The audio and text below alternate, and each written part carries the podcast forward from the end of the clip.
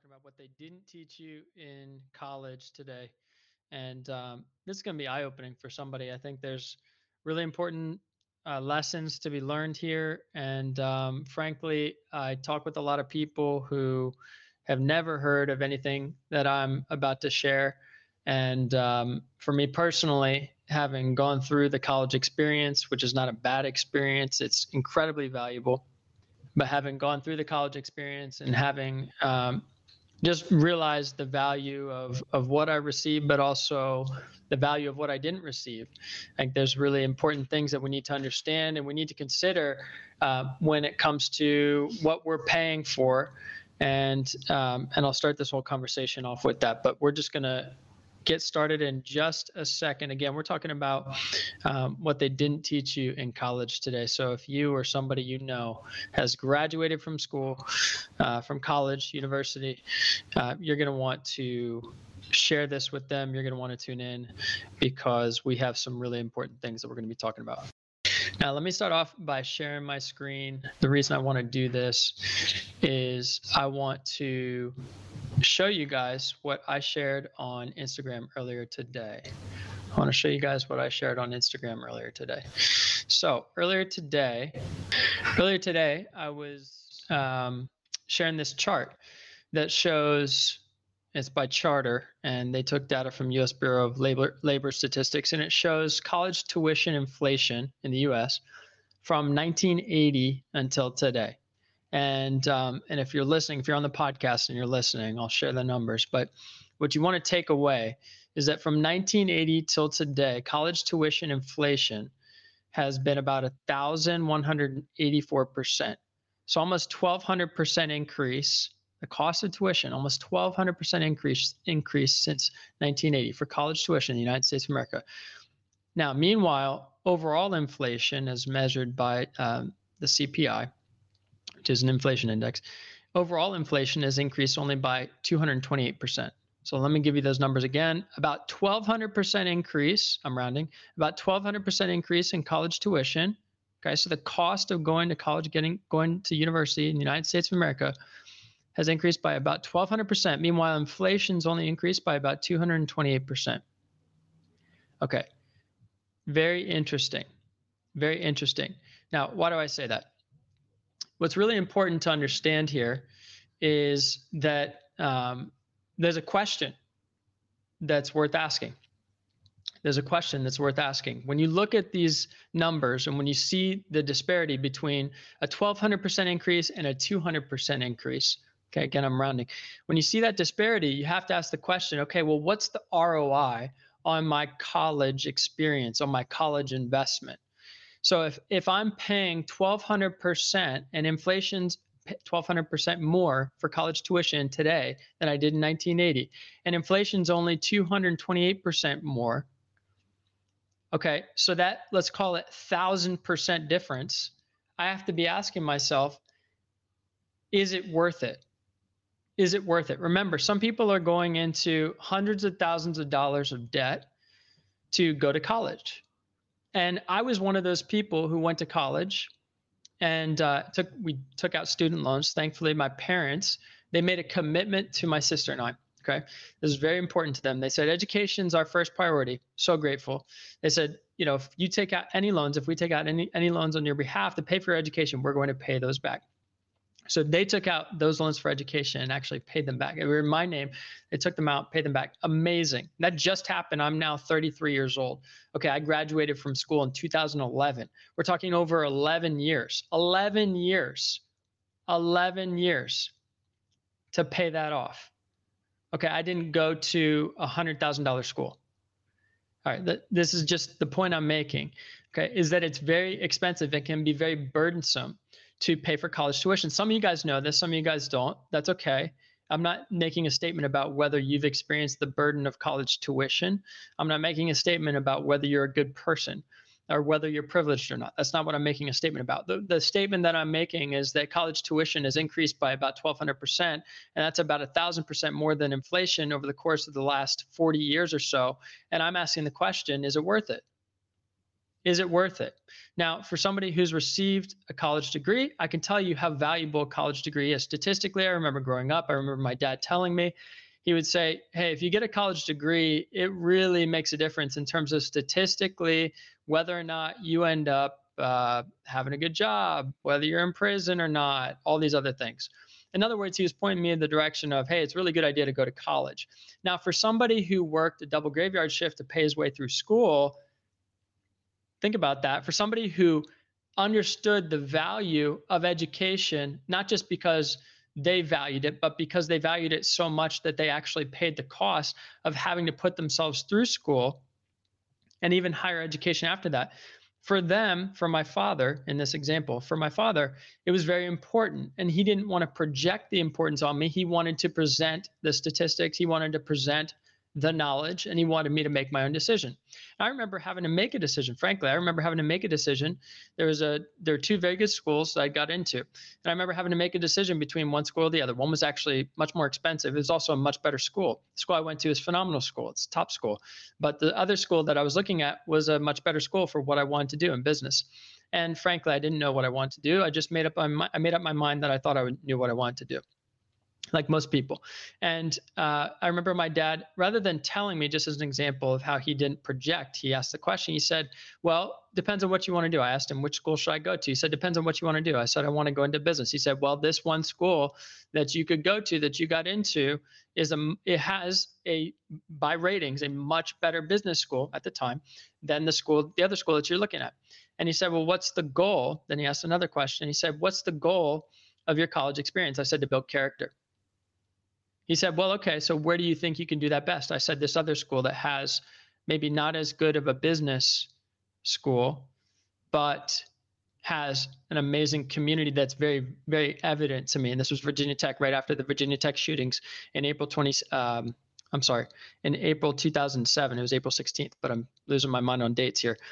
But uh, it was at that time I was making a decision. I remember when I was making a decision on where to where to go to school and I remember the shooting happened, and my sister was at Virginia Tech at the time, and I had a connection, not just through her, but through other people that were there, friends of mine. And I remember thinking to myself, wow, this is a really powerful community.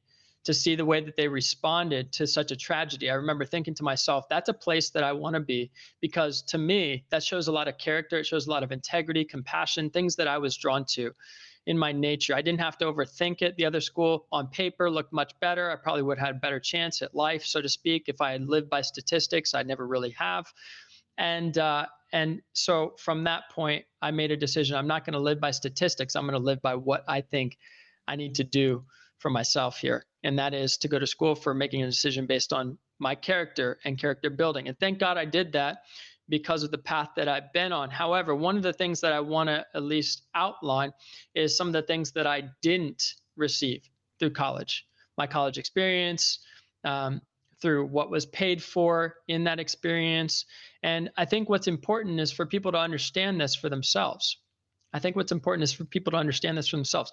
You got a piece of paper, you got more knowledge, maybe you got a network and a job opportunity. I got a lot of those things, but did these things serve as a replacement for understanding your identity and destiny. Did these things themselves serve as a replacement for understanding your identity and destiny? Some people are spending more than 100K on college. Think about that. Just college undergrad. I'm not talking graduate degree at this point. They're paying for just undergrad, they're paying more than $100,000. Yet they find themselves spending thousands more in traditional healthcare, counseling, coaching, just to reconcile what was lost or missing in that college experience. I posted on my Instagram, I said, wow, colleges are really making a run, giving pharma a run for their money in terms of their marketing. Colleges, because when you can increase tuition by over a thousand percent over inflation over the last 40 years or so, man, you really must be, you really must be reeling them in. You must be reeling them in. You must be doing something that gets people to buy in. And what I what I've actually identified with is that people are reeled in by being able to identify with.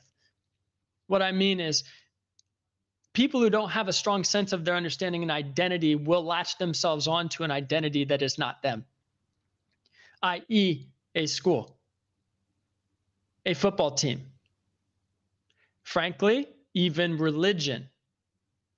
People will latch onto these things when they don't have an understanding of who they are as a person. And they'll pay a lot of money for it too. They'll pay a lot of money for it too. Businesses that you buy from are making money off of you. I'm not saying businesses are bad. I'm not saying it's bad that businesses provide a service or product that you value. What I'm saying is businesses that you buy from are making money off of you which is, by the way, not a bad thing inherently, but they're making money off of you because why? Because you identify with their clan, with their group. Okay, so whether it's $5 or $5,000, whether it's uh, a, a product that's a book that you become part of a book club, or whether it's um, a, a, certain game that you buy and you get to join a community because you get to game with those people when you buy the game. Whatever it might be, when you get to identify with something, people are willing to pay a lot of money. They're willing to pay a lot of money. CrossFit has made an incredible, and I'm not, this is not a bad thing. I'm not, I'm not calling out brands and businesses or even colleges and universities because it's a bad thing. That's not what I'm saying. I'm saying it's important to be aware of these things because we don't know what's missing. And there's there's nothing that can replace understanding who you are as a person and your identity and destiny. There's nothing that can replace that. Not a college, not a workout gym, not a product, not a service, not a person. There's nothing that can replace you understanding who you are as a person made in the image of God. And what I was going to share is CrossFit has made a great example of this. They've done a tremendous job in the fitness industry. A number of other names in the fitness industry have done a tremendous job. Why? Because they've capitalized on this one thing community and being able to identify with a community that you can identify with personally to help improve yourself, to help go someplace in life. Man, people are willing to pay a lot of things. Now, my question is, are is the ROI of a thousand percent increase over inflation over the last 40 years for a college tuition just to be able to identify, I don't know, with uh, with whatever school you went to. Is that ROI worth it? Is that ROI worth it? Now let me let me just kind of like back it up a second because you're hearing from the guy who identified with where he went to school or what company he worked for. Uh, how much he made, all of these things. You're hearing from that guy right now. So I understand there's nothing wrong with being proud of where you went to school in a healthy way. There's nothing wrong with being proud of where you work in a healthy way. There's nothing wrong with identifying with those things and those people. But what I am saying is when that actually replaces your understanding of who you are as a person made in the image of God, man, now you're set up for something that is that is not going to last. That's called a house built on sand, not a house built on rock. That is a house built on sand. And as soon as you lose that identity with that school or that company or that money, as soon as you lose that, you are set up for a train wreck. And then people get confused, they're lost, they're purposeless, they don't know who they are or where they're going, and they got to start all over again. And this is how they end up paying money in healthcare. Seriously paying money in healthcare for anxiety, paying money in healthcare for depression, paying money in healthcare for all the things that develop when we have dysfunction that never gets addressed because we're so consumed with trying to find our identity in the things that we're doing, in the productivity, in the accomplishments, in the performance, in trying to prove something in the mainstream of what we're pitched and told is the dream, which is you go to school, you get the grades, you get the job, you have a family, you have a happy life. But then people are not satisfied inside because why? Because they don't understand what will truly satisfy. They don't understand who they truly who, who they truly are in the image of God. Here's the thing God has an image, and you're made in that image. You are not God God has an image. His name is Christ, Jesus Christ, the image of God. He is God Himself, Son of Man, Son of God. And He has an image, an image that is a character. And you are made in that character of Christ. And if you don't understand that you get the choice to make decisions in that character of Christ, then you're going to make choices that are just trying to satisfy whatever kind of depravity or void that you have in life. Something to think about. So, what I was asking earlier today on my Instagram is I was saying, well, what's what's missing? If education is so important, which it is, if education is so important, what's missing? Well, the real problem isn't college. It starts in the family. What's missing starts in the family. I can't blame a college or university.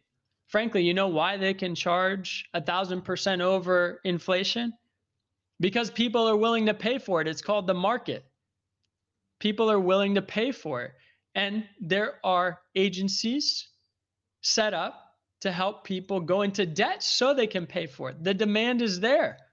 Why? Because people are hungry and they're not getting what they need, not at universities, in the family. They're not getting what they need in the family. People who don't know who they are or where they're going are willing to pay $100,000 or more for a piece of paper that validates their identity and destiny in life.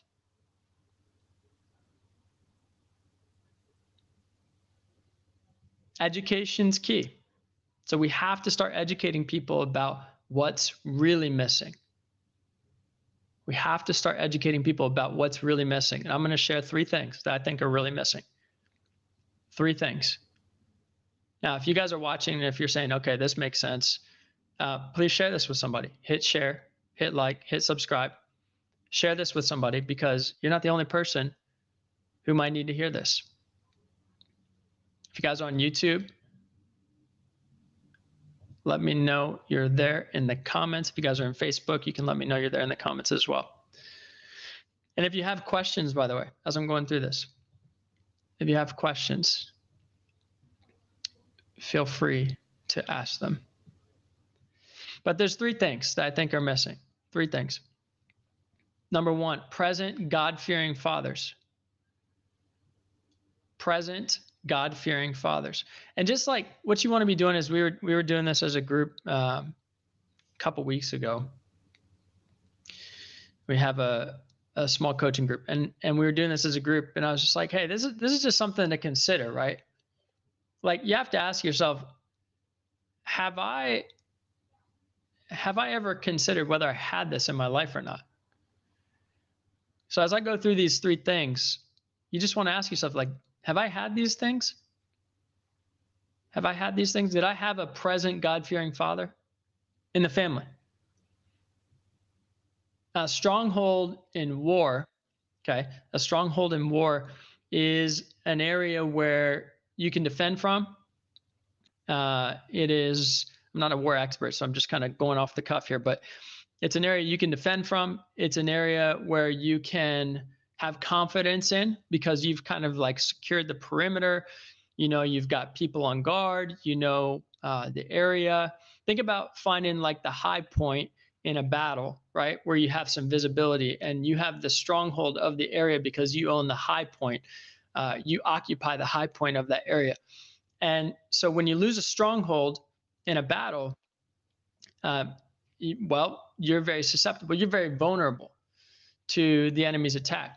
And the reason I bring that up is because in the family, the stronghold, by God's design, the stronghold is meant to be the father of the family.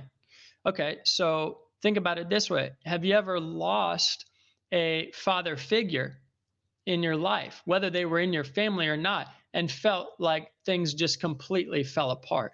The glue came apart, right? Whatever was holding you together your family together, fell apart. That is a stronghold gone missing.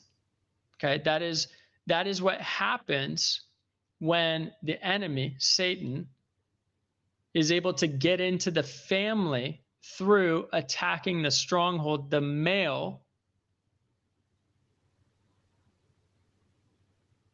so that they can what? So that Satan can then get to the children because all Satan needs to do is just throw the the trajectory in the mind of a child just off one degree. And when you're able to do that, okay, when when we're talking about the war in the mind, when you're able to take a child's mind and just turn it and twist it just one degree, they're going to end up with a very different destiny. Think about like a golf ball. You, turn you turn the club one degree and it's going to have a totally different trajectory. The same is true with our thought life. And these thoughts that are being developed in the early ages of life in a vulnerable child's mind who doesn't know any better, doesn't have the cognitive abilities that a that a young adult or an adult might have developmentally. I'm just talking biologically right now. Okay. Prefrontal cortex doesn't develop till later part in life. They, they literally don't have risk reward in their mind. They literally biologically don't have that. So you're when you give a child, let's just say the father is absent, Let's say the mother now assumes two roles. Let's say that the enemy gets in because the mother assumes two roles. She's working and she has to take care of her kids. And so she's providing, she's caretaking, she's doing all these things.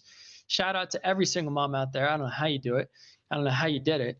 And then the enemy gets in how? Through, I don't know, let's just call it pornography. The child is unsupervised, the child starts getting into pornography. Huh. Wonder how that could actually alter their trajectory. Or let's just say that the child, let's not even make it pornography. Let's just say that the child gets into uh, confusion about their identity. Confusion about their identity. Yeah. Like who they are as a male or a female. Like they have male biology, but somebody in school is telling them that they're a female because they get to be. But, but let's say that they've never had that thought before. It was only planted by somebody telling them that they get to be a female. Let's just say that that happens. And then let's take a child who's nine years old who doesn't have prefrontal cortex developed in their brain, i.e., risk reward profiling, and let's give them a decision to uh, have a have a gender change gender change biologically. Let's give them that decision.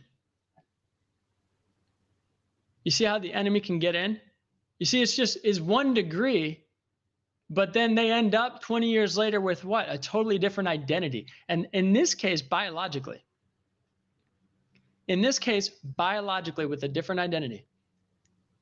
Okay? And all because why? The stronghold was taken out maybe a spouse prematurely dies. Maybe the maybe the spouse maybe the father figure literally isn't physically present. They're away all the time. The mother has her back turned doesn't have her margin or capacity in her mind or schedule to be able to give her children the attention they need. Let's just say that happens. That's a reality right? Let's just say not even that the the spouse is away. Let's not even say that the spouse prematurely died. Let's say you got two parents who are both working full time. And let's say that those parents are so self absorbed because of the generational sin that was passed down to them that they've been struggling to deal with, that they don't even have words to express. And let's say the children's, uh, the children, therefore, are neglected and and not even neglected like financially. Let's say that they're taken care of financially because the parents both work and that's what you need right? Provide for your children financially. So if you do that then everything else takes care of itself. But emotionally let's just say that they're not provided for. So what do you think happens to a child who wants attention? Maybe they go looking for that attention from somebody who's willing to offer it who doesn't have good intentions. Maybe it causes trauma in that child's life. They go through life with 20 years of never sharing that with anybody and then end up in a counseling session at uh, i don't know let's call it 35 years old recognizing for the first time that their marriage is falling apart because they never dealt with trauma that happened when they were a child. You guys are picking up what i'm putting down. If you're picking it up you understand that these are real things. I am not making things up. Yes obviously i am. I don't have a particular story in mind but I'm not making things up in that these are just these are vain thoughts and imagination. These are things that that happen all the time. These are things that are happening right now, and uh, and if we're not aware of it, if we're not aware of it, then how are we going to address it? Right? If you're not aware of it, how are you going to address it? If you're overweight, you don't know you're overweight. How are you going to address being overweight? If you got a heart issue, you don't know you have a heart issue. How are you going to address the heart issue? Just simple, right? Question for you Did you have a present God fearing father? That's the stronghold of a family.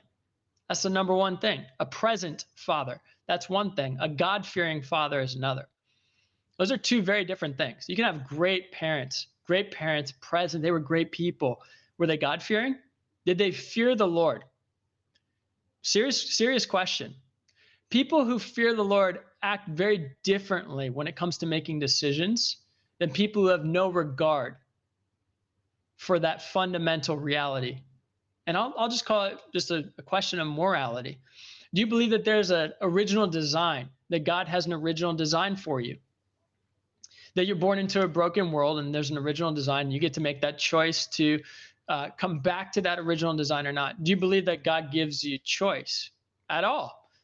If God were a uh, an evil God, why would the Creator give you choice to believe in him. Why would you, the creation, get the choice to believe that you have a creator if he were an evil God? Do you believe God is good? And these are questions that shape our belief system and what we view around us. Somebody who fears God may be seeking God and his ways in their decisions that they make. So it's one thing to be a present, good person who does good deeds. Guess what? I don't believe you go to heaven because you do good works. I believe Jesus Christ is the only way to the Father. And I believe out of an overflow of having a transformed heart and mind, the good works ought to be the fruit of your life. But just because you do good works, I don't believe that that is the only thing you need in life to just be a good person, to just be kind. I believe there's much more because we are spirit beings with a soul and a body. We are spirit beings with a soul and a body. So, if that's the case, then there's much more for us here on earth than just being a person who's positive and kind. And I'm not speaking negatively about anybody who are who is who had parents who are those things. That's great but I'm trying to make a statement about the importance of being, of being God fearing. God fearing. Welcome if you guys are new. It's awesome to see you. I got some comments over there. So that's number one is what's missing, you know, and and I believe it's a present God fearing father in the family who's a stronghold in the family, who sets the foundation. And and honestly, masculinity is being attacked masculinity is absolutely being attacked. I don't know if this is true or not, but I remember hearing a, a story, just a very quick example about soldiers at war during World War II and um, how there actually there was a, you know, really like an enemy of of um, we'll call it an enemy of the United States, who believed that um, the end of the the end of any kind of future for a country is determined by the discipline of their soldiers. And um, I say the end, let's, let's call it the, the end is determined by the lack of discipline by their soldiers. So in this case, for example, um, there was an observation of how um, US soldiers were not as disciplined as other soldiers in this particular example, in the World War II example. And, um, and the point was that uh, they observed this through their behavior towards women. Through their behavior towards women. You know what's been one of the uh, fastest growing, most disgusting industries to destroy masculinity? Pornography. Pornography. How do you tear down the stronghold of a nation? Get a bunch of men to be weak and lack self discipline tell you that's one way. Absolutely. Absolutely one way. Just make pornography rampant and make men weak. That's one way to tear down the stronghold of a nation. Because why? Because you're then going to make men weak in the family.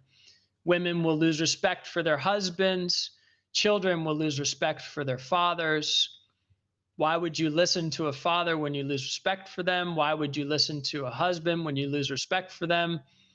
And guess what? If they're not God fearing, then why would they repent turn away from their ways and mistakes and ask for forgiveness.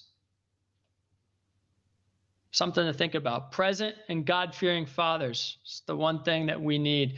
And the question I'd ask is, you know, are you learning these things?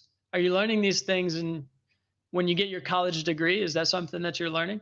I'm not putting the onus on a university. That's not what I'm saying. I'm I'm using that as a launch point to ask the question of, you know, what's the ROI of paying a thousand percent over the inflation rate? Seriously, what's the ROI there? Number two thing I think we're missing cohesive, healthy family structures. This kind of goes hand in hand with number one cohesive, healthy family structures. Number one, you know, a present God fearing father. My gosh, you had that. A lot of things are right. Uh, and I'm not saying that as men are above women. I'm saying men have a responsibility. And I'm a man, so I'm going to say we have a responsibility, right? Like, am I allowed to say that? We have a responsibility. Does it is it really hard? Absolutely. Is it something that we have the privilege of being able to make the choice to take up our responsibility? Yes. Do we need help? Absolutely. We need help. We need help. And women, we need help. And having a healthy family structure, that is a huge help. A huge help when the man and the woman in the family know how to treat each other. Wow. Wouldn't that be amazing? So, just asking yourself, did you have a cohesive family structure? Did you have a cohesive? When I say cohesive, I'm not talking enmeshed.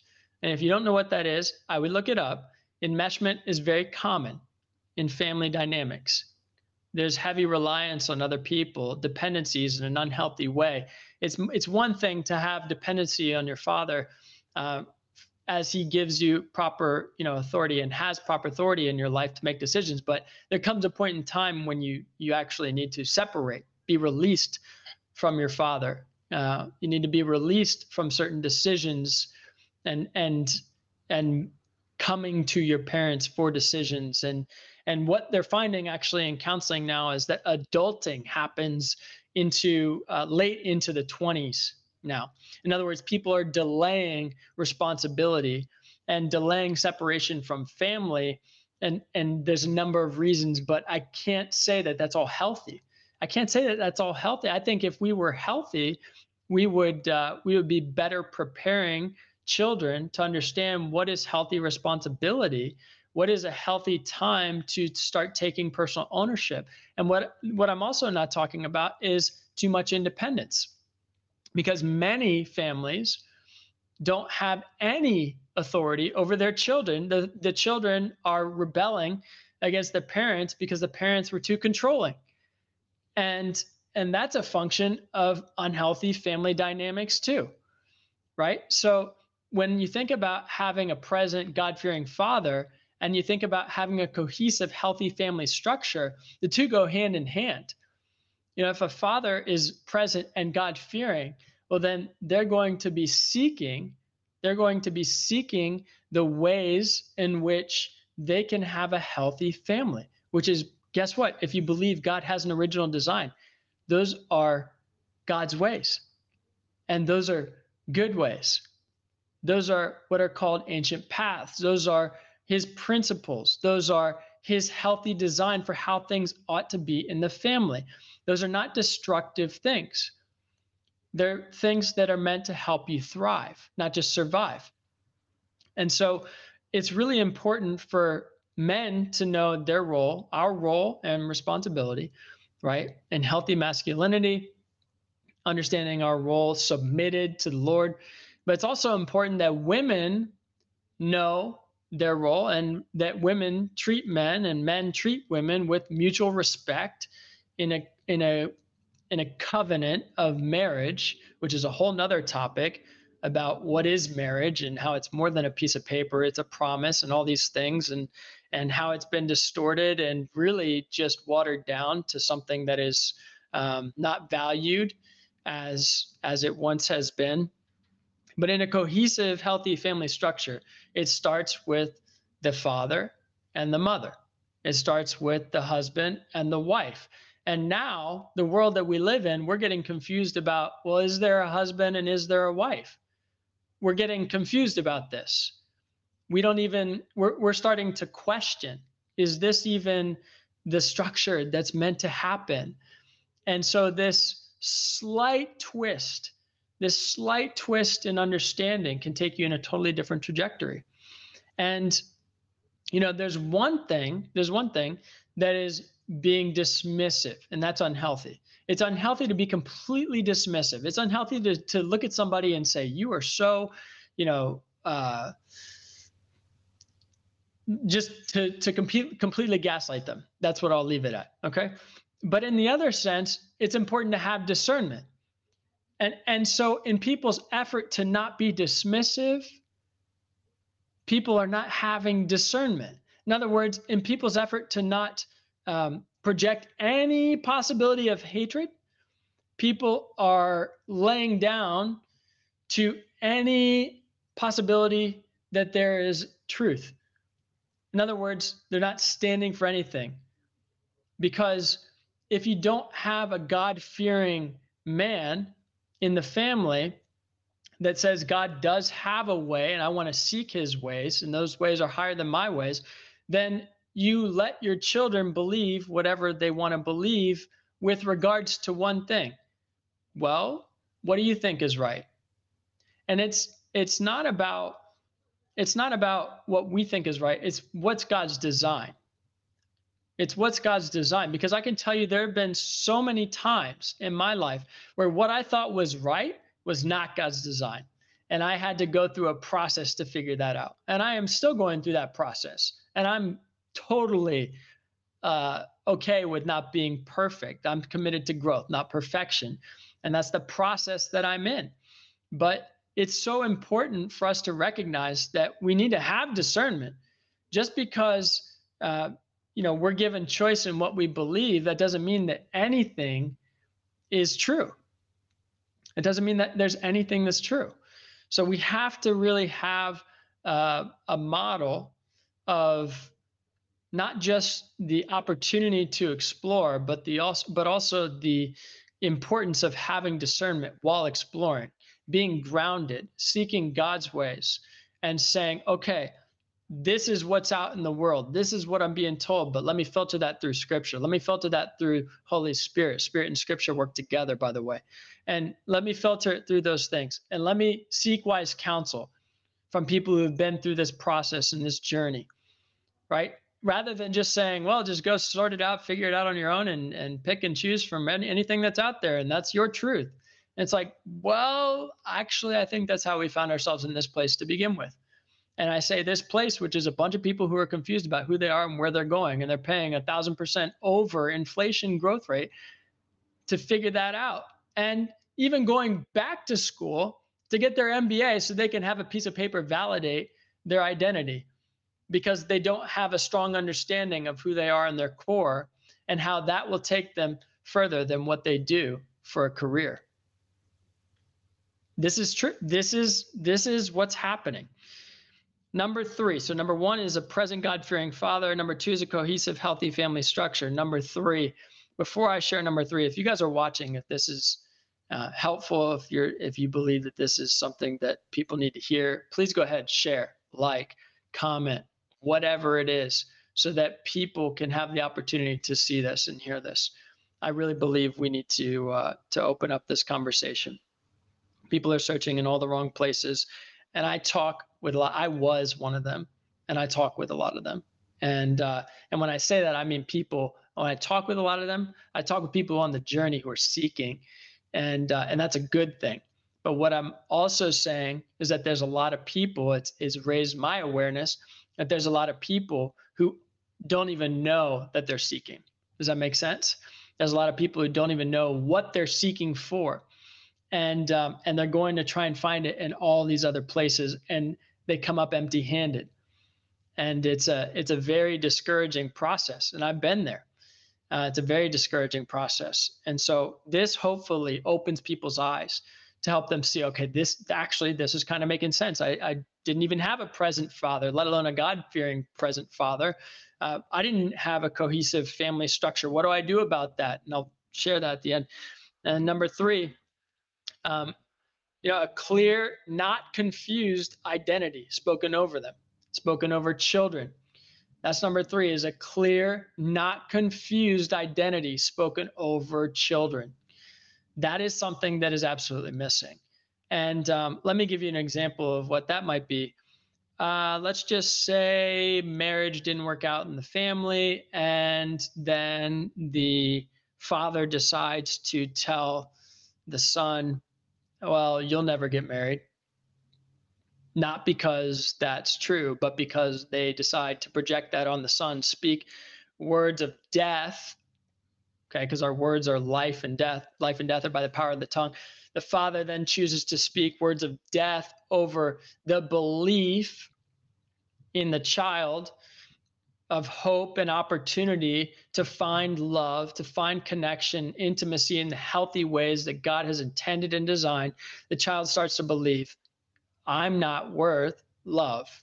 I'm not worth somebody loving me. I will never get married. These are thoughts that people have. I'm not speaking this over anybody. I will never get married. And then they self sabotage every relationship that they have. Common. Common. When you don't speak life over a child in their identity of who they are, you are so beautiful. You are so strong. You are so persevering. You are such a creative woman. You are such a creative man. When you don't speak life and instill who the child is, someone will. Someone will. The question is, what will they say? It doesn't mean that they're going to speak life. Just because somebody will speak into your child's identity, it doesn't mean that it's going to be the identity of who they truly are. And then the child, all they have to do is come into agreement with the beliefs about themselves. I am this way. I am a slow learner.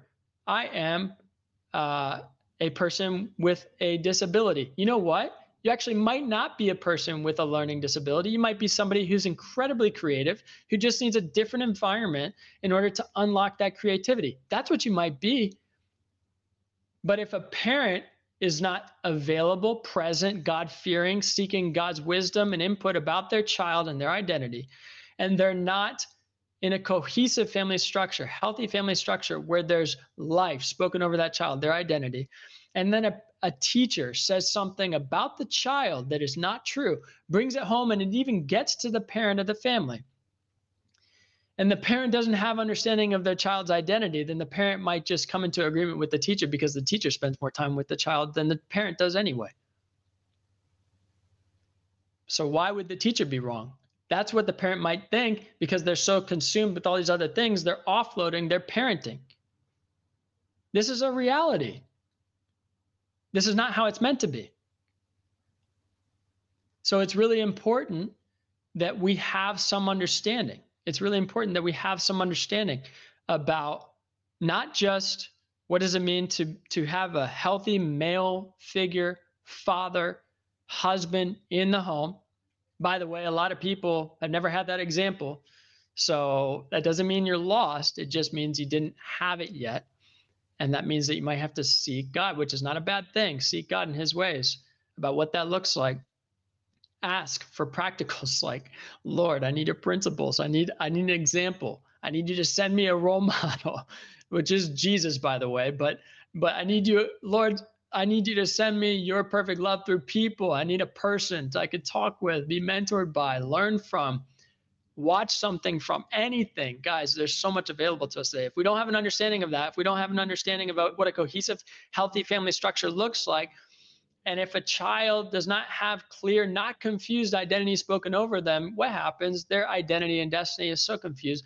They end up going on this journey, lost, circling, blah, blah, blah, blah, blah, blah, blah and then they check all the boxes and find themselves totally lacking fulfillment. That was me. That was me. Now, what I'm not saying, I'm not saying that I didn't have uh, an incredible upbringing, of which I did. I was adopted at birth. I had incredible parents, and um, I was afforded so much in my life My gosh. But what I didn't know is that there are really key things that are missing in that process for a lot of people. And for me, at the core of my questioning, being adopted, just speaking honestly, the core of my questioning was who am I? And where did I come from? Because why? Because where you come from informs where you're going. It doesn't dictate your future, your past informs your present, and your present and what you choose to do with it dictates your future. Your decisions dictate your future. Your decisions dictate your destiny. And if you don't understand who you are, where you came from, if you don't understand those things, man, it is incredibly confusing. It is incredibly confusing. And I speak from the place of, sure, I'm adopted, but guess what? That's not like the only thing that that uh, can cause that confusion. I mean, people wrestle with the same exact questions with all kinds of different challenges that they face personally. So you can't pin it on one thing. All of those things, whether it's adoption, whether it's a father who cheated on a mother, whether it's an, a single parent household, whether it's a, a race, a gender, all these different things, guys, all of them come back to one thing, and that is rejection. That is brokenness. That is the fall of man, and that is our need for something greater than ourselves. And the enemy wants to deceive. Okay. He came to steal, kill, and destroy. How's he do that? Through deception.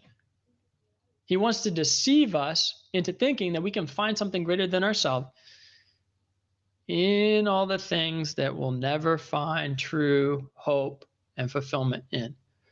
And what God wants to do is He wants to, and Jesus came to bring the kingdom. He said, The kingdom is here. He didn't say, I came to bring religion.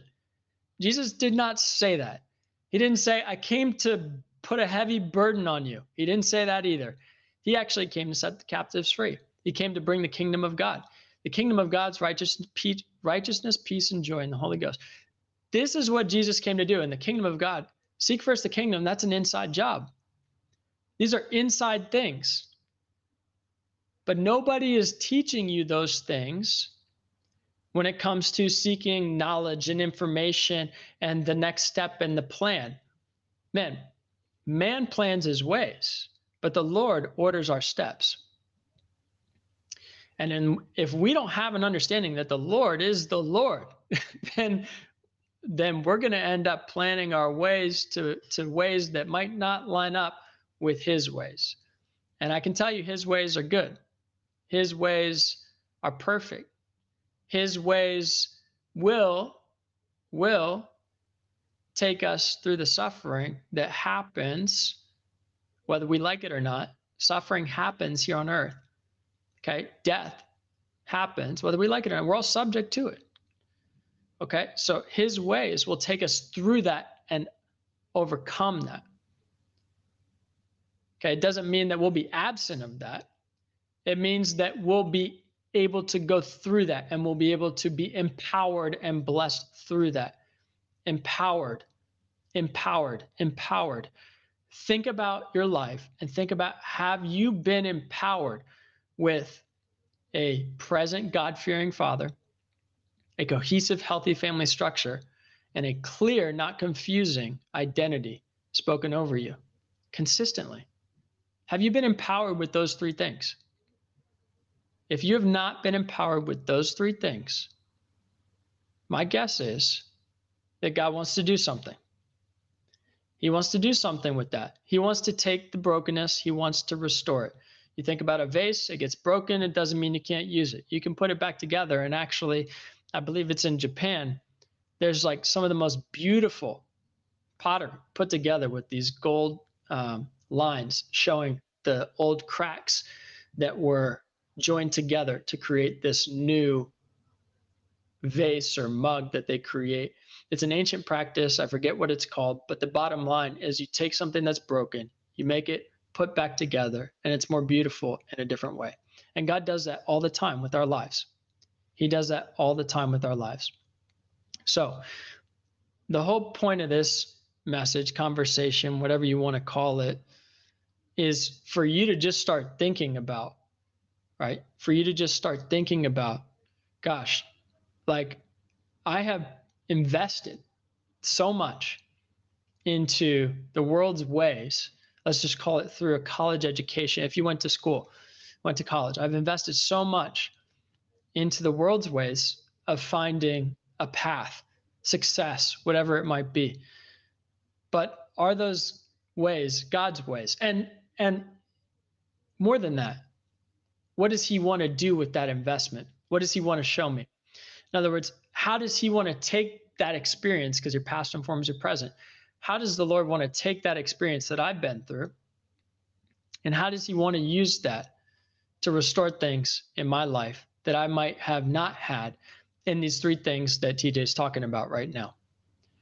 So I'm just going to pray very quickly and then we'll end. But um, I, I think there's a lot to take in here. So um, if you have questions, feel free to, to use the comment section. I'm pretty active and um, would be happy to even just read your thoughts. If you had thoughts about anything I shared, I'd be happy to read those and respond. But Lord, thank you for this opportunity to even know your ways, Lord. Nobody ever shared this stuff with me. Nobody ever shared this stuff with me. And and um, Lord, we value colleges, we value degrees, we value education, knowledge, and those things, but we know that there's so much more. We know there's so much more, Lord, and we know that it can be so easy to be distracted, to get invested into things that are of the world, and uh, and to miss you in the world, Lord, because your kingdom is here right now. It's not that it's separate. It's not that you are separate. It's that you are, yes, holy, but you are a part you are a part of our process, of our life, of our journey. And Lord, we ask for you to, to show each person who's listening, watching, we ask for you to show them, especially in the area of their lives, these three things. We ask for you to show them how are you doing your work? What are you restoring? Lord, thank you for family. Thank you for parents of everybody that's watching. Thank you for my parents.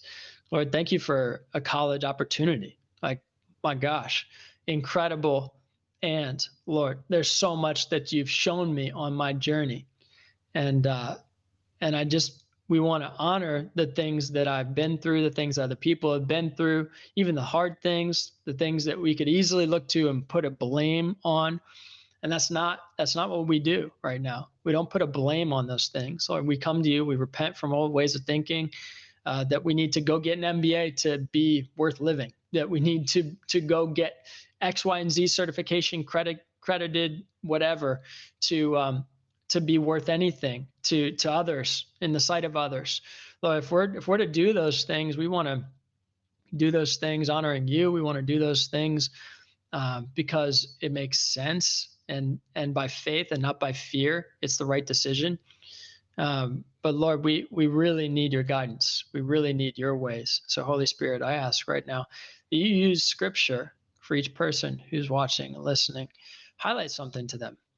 Highlight something to them, Lord. Show them truth in Scripture. Help refine their mind, renew their mind in Scripture, and help them see just the ways that their identity maybe hasn't been shaped or formed or has, and, and the ways that you want to refine that in your image. In Jesus' name, amen. Um, please, again, share this with somebody if you think it has any value for for that person specifically, and uh, appreciate you